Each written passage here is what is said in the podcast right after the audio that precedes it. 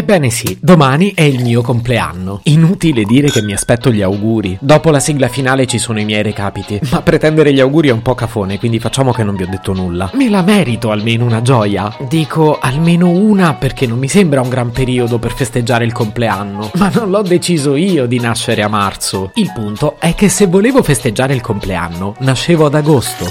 Se potevi cambiarmi il carattere, nascevo Ward.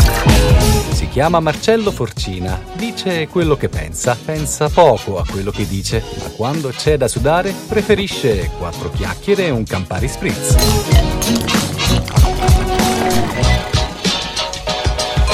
Oggi vi racconto una storia triste, però non è breve, non è una breve storia triste, è una né breve né lunga ma compatibile con i miei 4 minuti erotti storia triste. Per cominciare dobbiamo tornare a due anni fa. Correva l'anno 2019 e io mi preparavo a compiere 39 anni. È un numero un po' sfigato per festeggiare, ma io chissà perché mi ci ero incaponito. Il festone ai 40 sarebbe stato davvero troppo banale per me. La genialata. Avrei organizzato una roba clamorosa per i 39 e poi avrei saltato a pie pari i 40, con il valore aggiunto che mi sarei risparmiato gli insulti liberi che arrivano quando cambi la prima cifra della tua età.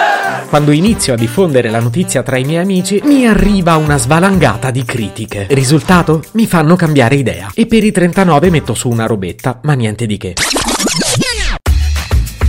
Inizia il 2020. Neanche finisco di fare il conto alla rovescia di Capodanno che già sto cominciando a organizzare il compleanno. Avevo saltato i 39, perciò ai 40 dovevo necessariamente spaccare il mondo. Anno bisesto, anno funesto, dite? Ma chi ci ha mai creduto a sta roba? Avrei messo su un festone memorabile, di quelli che poi ne parlano tutti, anche ad anni di distanza. E infatti ne parlano ancora tutti, ma non come avrei voluto io.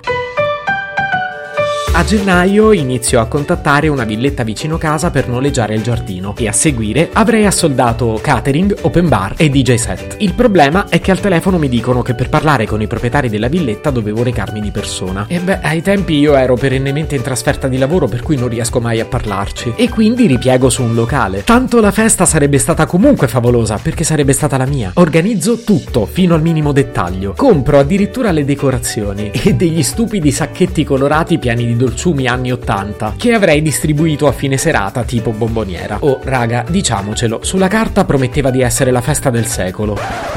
Il problema è che ancora non ho capito di quale secolo.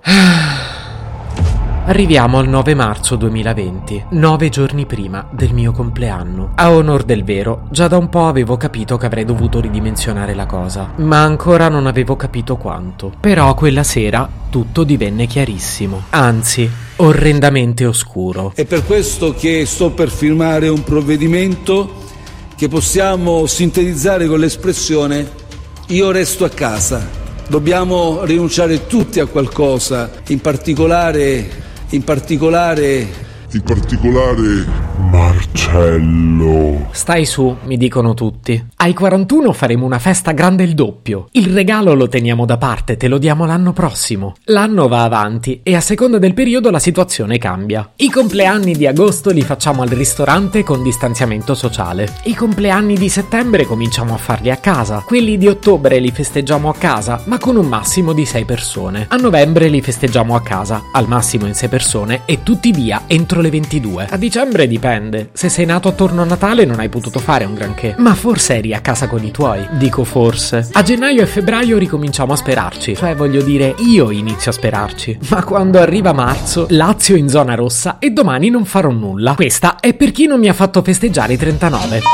Se potevi cambiarmi il carattere, nascevo Ward. Un podcast inutile, effervescente e tossico, come una pasticca di mentos in una bacinella di Coca Zero. Questa serie è disponibile su Spotify, Apple Podcast, Google Podcast, Spreaker e sulla radio online futuradio.it. Stelline, recensioni e follow sono molto graditi. Per due chiacchiere con Marcello e aggiornamenti sui prossimi inutili episodi, segui il canale Instagram chiocciola nascevo Word oppure cerca su Telegram l'account chiocciola Marcellogram.